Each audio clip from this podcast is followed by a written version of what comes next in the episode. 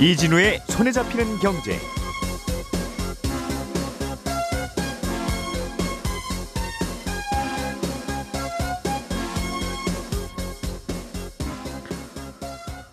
안녕하십니까 이진우입니다.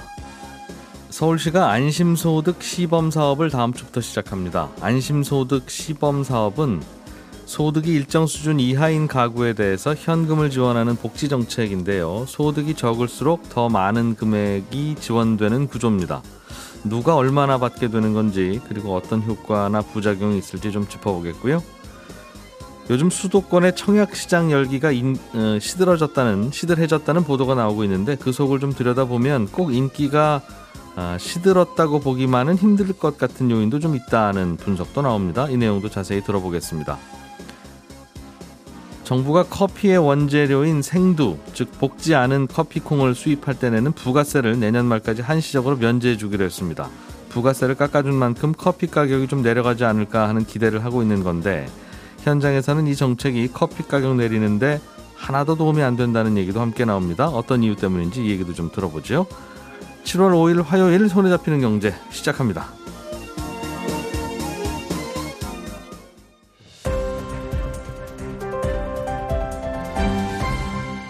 이진우의 손에 잡히는 경제. 예, 오늘도 어, 김현우 소장, 박세훈 작가 그리고 한국경제신문의 나수지 기자 세 분과 함께 경제 뉴스 정리해 보겠습니다. 어서 오십시오. 네, 안녕하세요. 예, 이렇게 세 분이 모여서 네. 한 20분 정도에 걸쳐서만 경제 뉴스를 정리해 주는 게 네. 어, 매우 아깝다. 네. 기왕 모이신 김에 좀 더 해주면 좋겠다. 네. 는 이야기는 아직은 안 들리고 있습니다. 좀 더 열심히 해보겠습니다. 예, 박 작가님. 잘할게요. 네. 조금 전에 속보가 하나 들어왔는데 네. 우리나라 6월 소비자 물가 지수가 발표됐군요. 그렇습니다. 매달 물가 발표될 때마다 요즘은 관심이에요. 그렇습니다. 피부로 느끼긴 하고 있는데 네. 숫자로는 어떻게 찍히는지. 작년 6월 대비 6% 오른 걸로 나왔습니다. 예. 참고로 지난달에는 작년 5월 대비 5.4% 올랐거든요. 음흠. 외환 위기 때인 98년 11월에 6% 정도로 나왔으니까 한 24년 만에 최고치로 나온 겁니다. 예. 작년 6월 대비 기름값이 가장 많이 올랐고요. 농축산물 가격도 많이 올랐는데 변동폭이 큰 기름값이랑 농축산물 가격 제외한 물가 지수도 3.9% 나왔거든요. 음. 이게 2009년 4월에 4.0% 나왔었으니까 이거 역시 13년 만에 최고치를 기록한 겁니다. 기름이랑 농축산물 빼면 이건 주로 이제 서비스 요금 등일 텐데. 그렇습니다. 예, 서비스 한4%. 가격, 전기, 가스, 수도 요금도 작년 6월 대비 많이 올라서 높게 나온 겁니다. 문제는 앞으로도 물가가 계속 오를 것 같다라는 건데 왜냐하면 이달에도 여전히 고유가는 계속되고 있고요. 이달부터 전기 요금도 오르기 때문에 아마도 다음 달에 나오는 7월 물가지수도 높게 나올 가능성이 높습니다. 네. 그러면 이번 달 13일에 기준금리 결정하는 회의가 열리거든요. 근데 시장에서는 6월 물가가 6%를 넘기게 되면 한국은행이 0.5% 포인트를 올릴 거라는 전망이 많았었습니다. 기준금리를. 네. 예. 근데 지금 6%가 나왔으니까 한국은행이 역사상 처음으로 기준금리를 0.5% 포인트를 올릴지 음. 그 어느 때보다도 관심이 커진 그런 상황입니다. 그 물가는 생각보다 좀 많이 올랐다. 네, 많이 올랐습니다. 우리나라 물가는. 네. 알겠습니다. 나수지 기자님이 준비해 오신 소식부터 좀 들어보죠. 네. 다음 주부터 일부 서민 어, 서울 시민들을 대상으로 안심소득이 지급되는 모양이에요. 네, 이 안심소득이라는 거는 소득이 적은 가구에 정부가 현금으로 지원을 해주는 겁니다. 예. 그러니까 소득 격차가 좀 지나치게 벌어지는 거 맞고 또 혹시 기존 복지 서비스 제도에서 이 서비스를 받아야 되는 사람이 이런저런 이유 때문에 못 받는 사각지대 이런 것도 없애보자 이런 차원에서 시작을 하는 건데요. 예. 근데 이 비슷한 취지로 국민 모두한테 똑같이 최소 생활비를 주자. 요 정책이 기본소득이라면 네. 이 안심소득은 다 똑같이 주지 말고 소득이 낮은 사람들한테 더 많이 주자라는 겁니다. 음흠.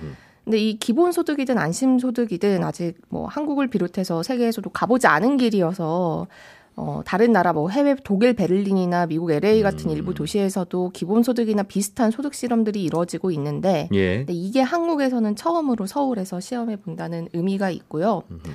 그래서 일단 일부 서울 시민들 대상으로 앞으로 3년 동안 안심 소득을 주고 그리고 2년 동안은 요거 연구를 해서 어떻게 할지 음. 5년 뒤에 어떻게 할지 그러니까 실제로 이 안심소득 받은 분들이 그렇지 않은 분들과 비교해서 뭐 가계 소득은 어떻게 됐고 음. 일하려는 근로 의도는 어, 의- 어, 의욕은 어떻게 되고 뭐 이런 것들을 종합적으로 따져서 5년 음. 뒤에 서울시가 이거 공식적으로 도입할지 말지 결정하게 됩니다. 그 일부 시민들을 대상으로 일종의 기본소득 비슷한 실험을 하는 거군요. 네. 임상 시험을. 네네. 그 대신 어, 저소득층을 기, 어, 중심으로 안심소득이라는 제도로 어, 차별적으로 지급하는 것으로 그래서 어떻게 반응하시나 한번 본다는 거죠. 네, 그렇습니다. 음, 그러면 누가 얼마나 받을 수 있는 겁니까? 네, 일단 서울시에서 500가구를 선정을 해놨는데요. 예. 이 선정한 기구, 어, 기준은 소득과 재산 둘 다입니다. 음, 그래서 먼저 소득은 우리나라 사람들 소득 기준으로 쭉 줄 세워서 가운데 있는 사람. 그러니까 요 사람의 반도 못 버는 분들, 요 사람들이 안심소득 지급 대상이 되고요. 중위소득의 절반에도 못 미치는 소득. 네, 그러니까 예. 100만 원이라 치면 월 소득 50만 원 미만 저소득자가 지급 대상이고 예. 이 재산 기준은 소득에 상관없이 3억 2,600만 원 이하인 가구가 지급 대상이 됩니다. 요거 음. 둘다 만족하면 안심소득 지원 대상입니다. 예. 그러니까 기존 복지제도를 와 비교를 하면 조금 더 기준이 간단해진 측면이 있는데 뭐 예를 들어서 기초생활보장제도를 친다면 기존에는 좀 다양한 재산을 기준에 맞춰서 소득으로 환산하고 음. 요 소득 기준으로 누구한테 지원을 할지 뭐 이런 거를 정했는데 예. 이러다 보니까 소득이 없는데 소규모 재산이 있어서 복지 혜택을 못 받는다든지 음흠. 뭐 이런 허점들이 생겨서 이걸 메우겠다는 게 이 제도의 목표고요. 근데 여기서도 3억 2,600만 원 이상 재산이 있으면 소득이 0이라도 못 받네요. 아, 네, 그렇습니다. 둘다 음. 만족을 시켜줘야 됩니다. 예.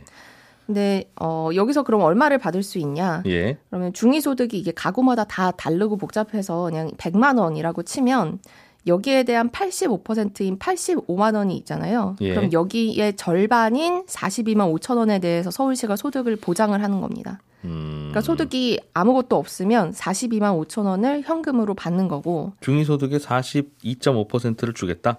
네 그렇습니다. 근데 음. 만약에 내 소득이 조금 있을 수도 있잖아요. 소득이 네. 아예 없는 부- 경우는 그런데 소득이 조금이라도 있으면 음. 아까 그 85만 원에서 예를 들어 내가 소득이 20만 원이다. 그럼 20만 원 빼고 여기에 절반을 받을 수 있습니다. 음. 아무튼 팔- 중위소득의 85%를 채우기 위한 노력의 반은 서울시가 해주겠다는 거네요. 네 그렇습니다. 음, 음. 네. 그래서 어, 실제 이런 식으로 계산을 해서 얼마를 받을 수 있냐, 그러니까 소득이 0인 경우가 최대 얼마를 받을 수 있냐라고 보면 네. 뭐 1인 가구는 한 82만 원 정도, 음. 4인 가구는 한 217만 원 정도 받을 수 있습니다. 소득이 아, 0인 경우에 최대. 예. 네. 이 소득은 가만히 있어도 주겠다는 뜻이네요. 네, 요 정도까지는 보장을 해주겠다 최소한. 음, 다른 재산이 없다면 어떤 이유로 소득 활동이 없으신지는 잘 모르겠으나 이거는 어, 정부가 또는 지자체가 드리겠습니다. 이만큼의 돈은. 네, 그렇습니다. 여기 음. 요 정도까지는 보장을 해주겠다라는 거고. 예. 근데 요 안심소득이 기존에 있었던 복지제도, 현금성 복지제도를 제- 대체하는 겁니다. 음, 그러니까 예를 들어서 뭐 생계급여, 주거급여, 뭐 청년수당 이런 현금성 지원을 받고 있었다면 요거는 빼고 그 나머지만큼을 안심소득으로 지급하게 됩니다. 이걸 지급하면 정부가 그동안 주던 모든 복지 혜택은 다 일단은 현금성 지급은 다 제외하는 걸로 네, 그렇습니다. 다 없애고 일단 이걸로 통일해 봅시다 하는 네, 네. 음.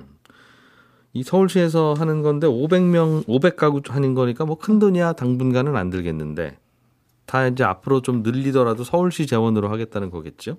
서울시에서는 그렇게 할 수 있다라고 얘기를 하고 있습니다. 그러니까 예. 서울시에서 추산하는 거는 서울 시민 전체의 안심소득을 도입하면 연간 9조 원 정도 든다. 네. 어, 그러면 서울시의 기존 복지제도를 현금성 복지제도를 줄이는 대신 음. 요거 안심소득을 주는 거니까 예. 기존 복지제도로 나가던 것이 많아서 요거를 충분히 충당할 수 있다. 그러니까 증세 없이도 가능하다라고 주장을 하고 있는데 음. 근데 또 산정하기에 따라서 이게 재원이 세금을 더 걷어야 된다. 그러니까 17조 원은 필요하다라는 주장도 있어서 정말 증세 없이도 재원을 마련할 수 있을지는 조금 더 따져봐야 되는 부분입니다. 기존 복지제도라는 게 결국은 현금성 지원인 것이고 네, 기존에 연간 10조 원 나가던 걸 이런 방식으로 10조 원을 나- 나가면 추가 재원 확보 필요는 없겠습니다만 그럴 거면 굳이 왜, 바, 왜 바꾸냐 하는 그런 부분이 있겠네요.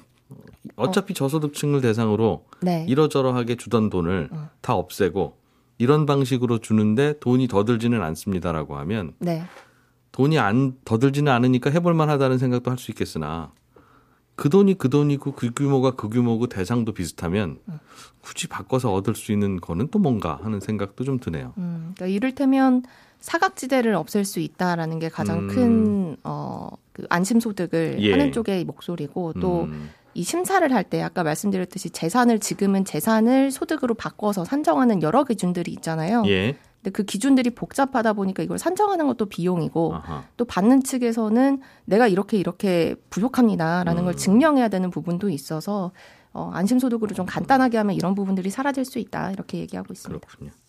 굳이 뭐 차이가 있다면 보- 부족한 부분을 다 대주는 게 아니라 반만 대주니까 어. 좀 더 열심히 일하시면 전체 소득이 늘어날 수 있습니다라는 인센티브 제도를 좀 넣은 것 같기는 한데 전체적으로 보면 서울에만 가능하다는 거잖아요. 일단은 지자체가 돈이 있어야 이런 걸 할 수 있다는 뜻이니까 네.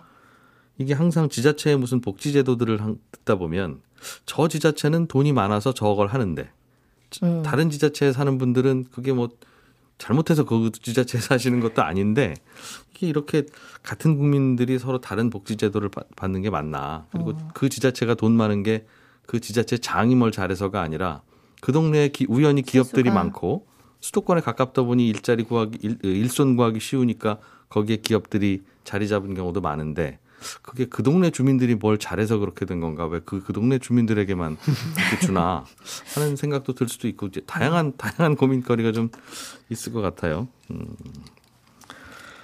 자 김현우 소장님, 네. 어, 수도권 청약 열기가 시들해지고 있다. 네. 부동산 가격이 좀 전반적으로 어, 요즘 안정화 또는 하향세가 있는 것 같아요. 어, 그런 보도들이 많이 나오는데 예. 일단 이제 기사에 나온 숫자들을 보면 서울 청약 경쟁률 이 작년 상반기에는 뭐 평균 124대 1이었는데 네. 올해 상반기엔 29대 1로 떨어졌다. 그리고 음. 어, 민간 어, 민영 주택 같은 경우에는 가점제 적용하잖아요. 네. 가점제 최저 당첨 가점이 작년에는 61점.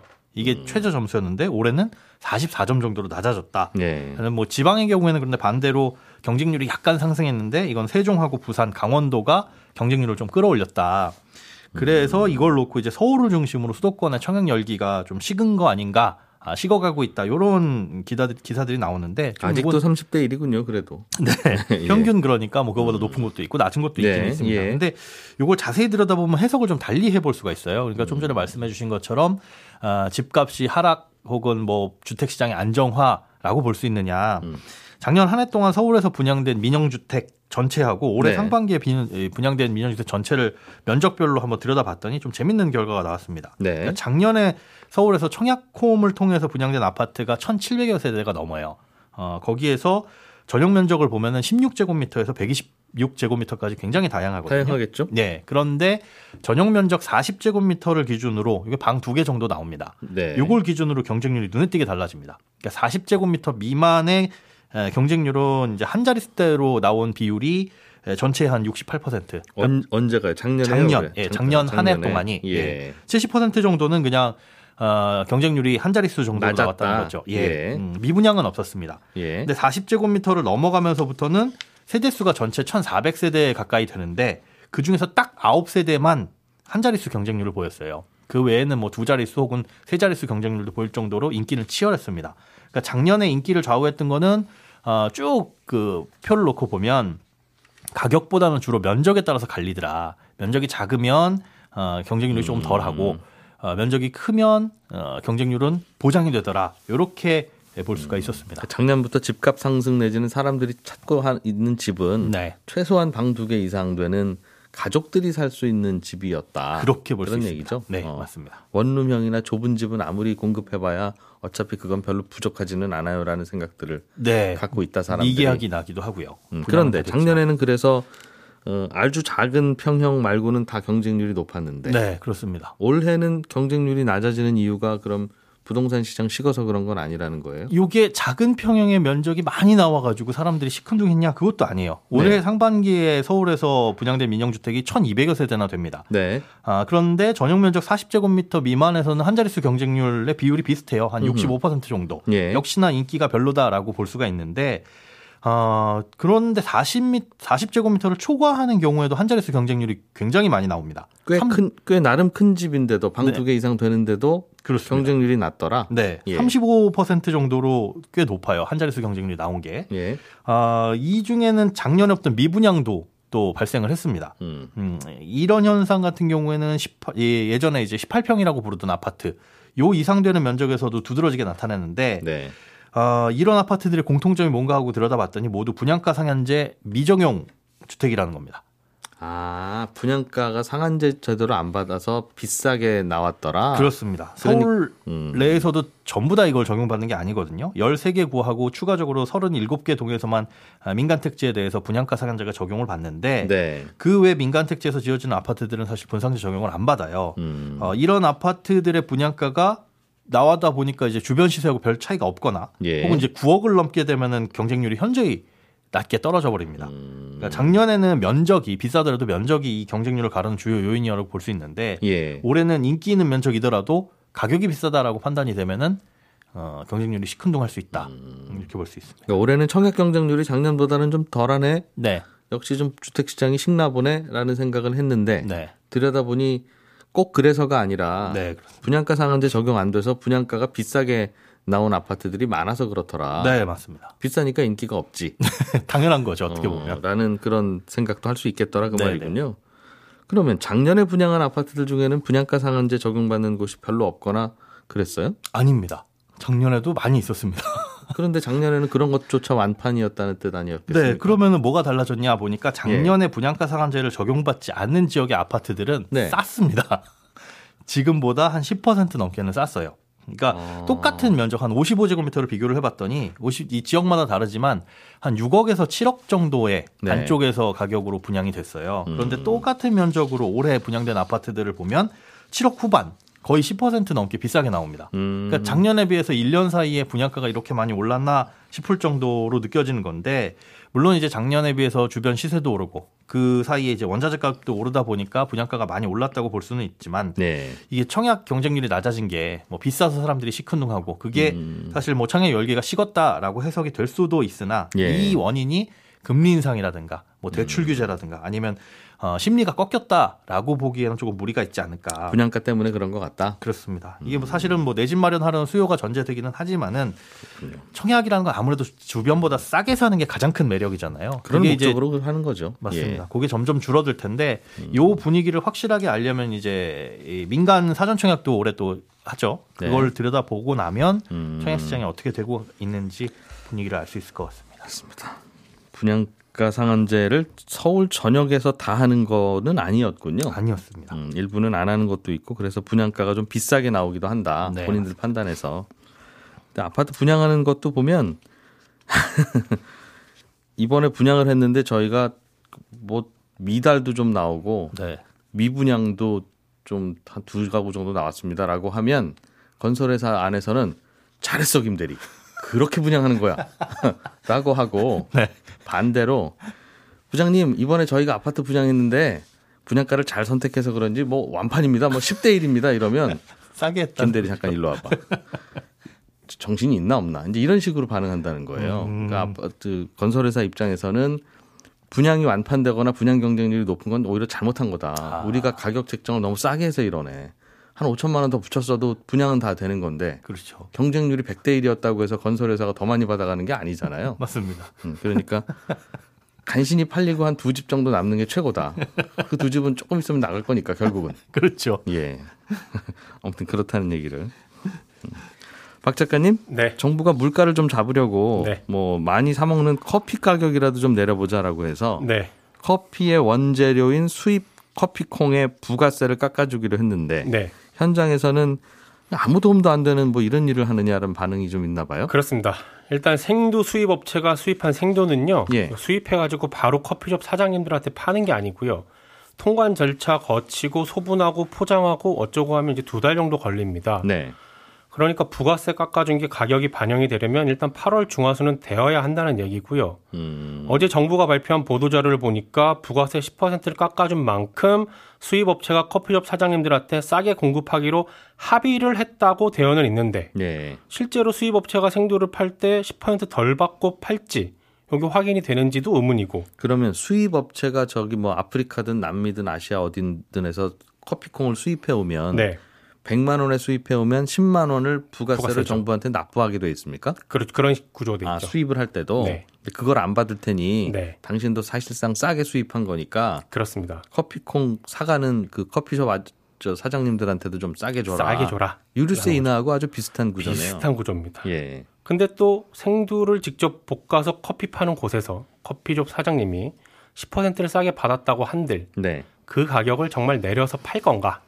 커피숍에서 네. 이것도 보장은 없습니다. 그리고 음. 뭐 가격에 하죠. 반영을 한다고 해도 네. 보통 생두는 커피 가격이 한 10% 정도로 잡거든요, 대략. 예, 예. 그러면 5,000원 커피 한 잔에 500원이 이제 원재료고 음흠. 여기에 10%면 50원이잖아요. 네. 그럼 5,000원 커피 한 잔을 4,950원에 파는 거니까 가격표 바꾸는 비용이 더 든다. 깎아주긴 했는데 깎인 것 같지 않은 깎은 가격이 되는 거죠. 게다가 지금 커피숍 사장님들이 하는 얘기를 어제 제가 좀 들어보니까 예. 생두 가격은 이미 2년 전하고 비교할 때 3배 가까이 올랐고요. 음. 임대료 오르고 있죠. 생두 외에 우유 같은 원재료 가격 오르고 있죠. 음. 근데 부가세 10% 깎아줬다고 커피 가격 50원 깎는 게 네. 무슨 효과가 있겠냐라는 겁니다. 어제 통화했던 커피숍 사장님이 이런 말씀을 하셨어요. 지금 가장 무서운 건 이 보도가 나간 다음에 네.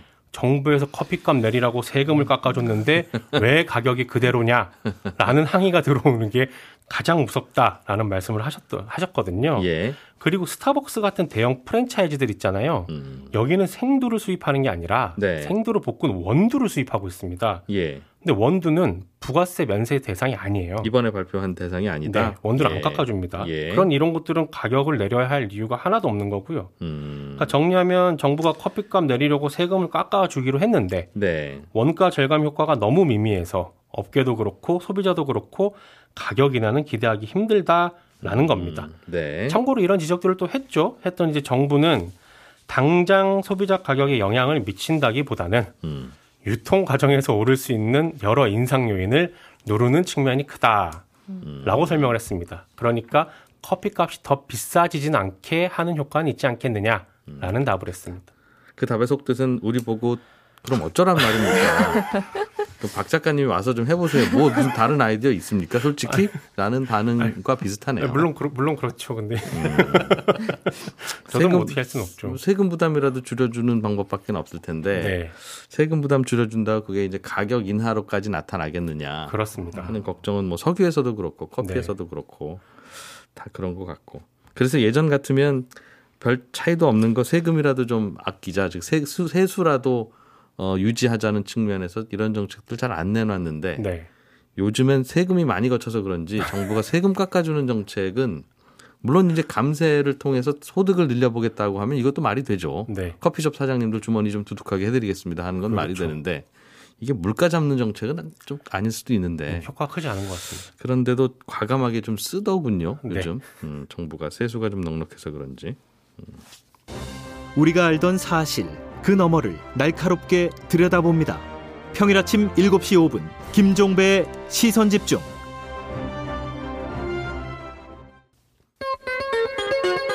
네 여성시대 끝나고 11시 5분에 손경제 플러스에서 다시 한번 오겠습니다 이진우였습니다 고맙습니다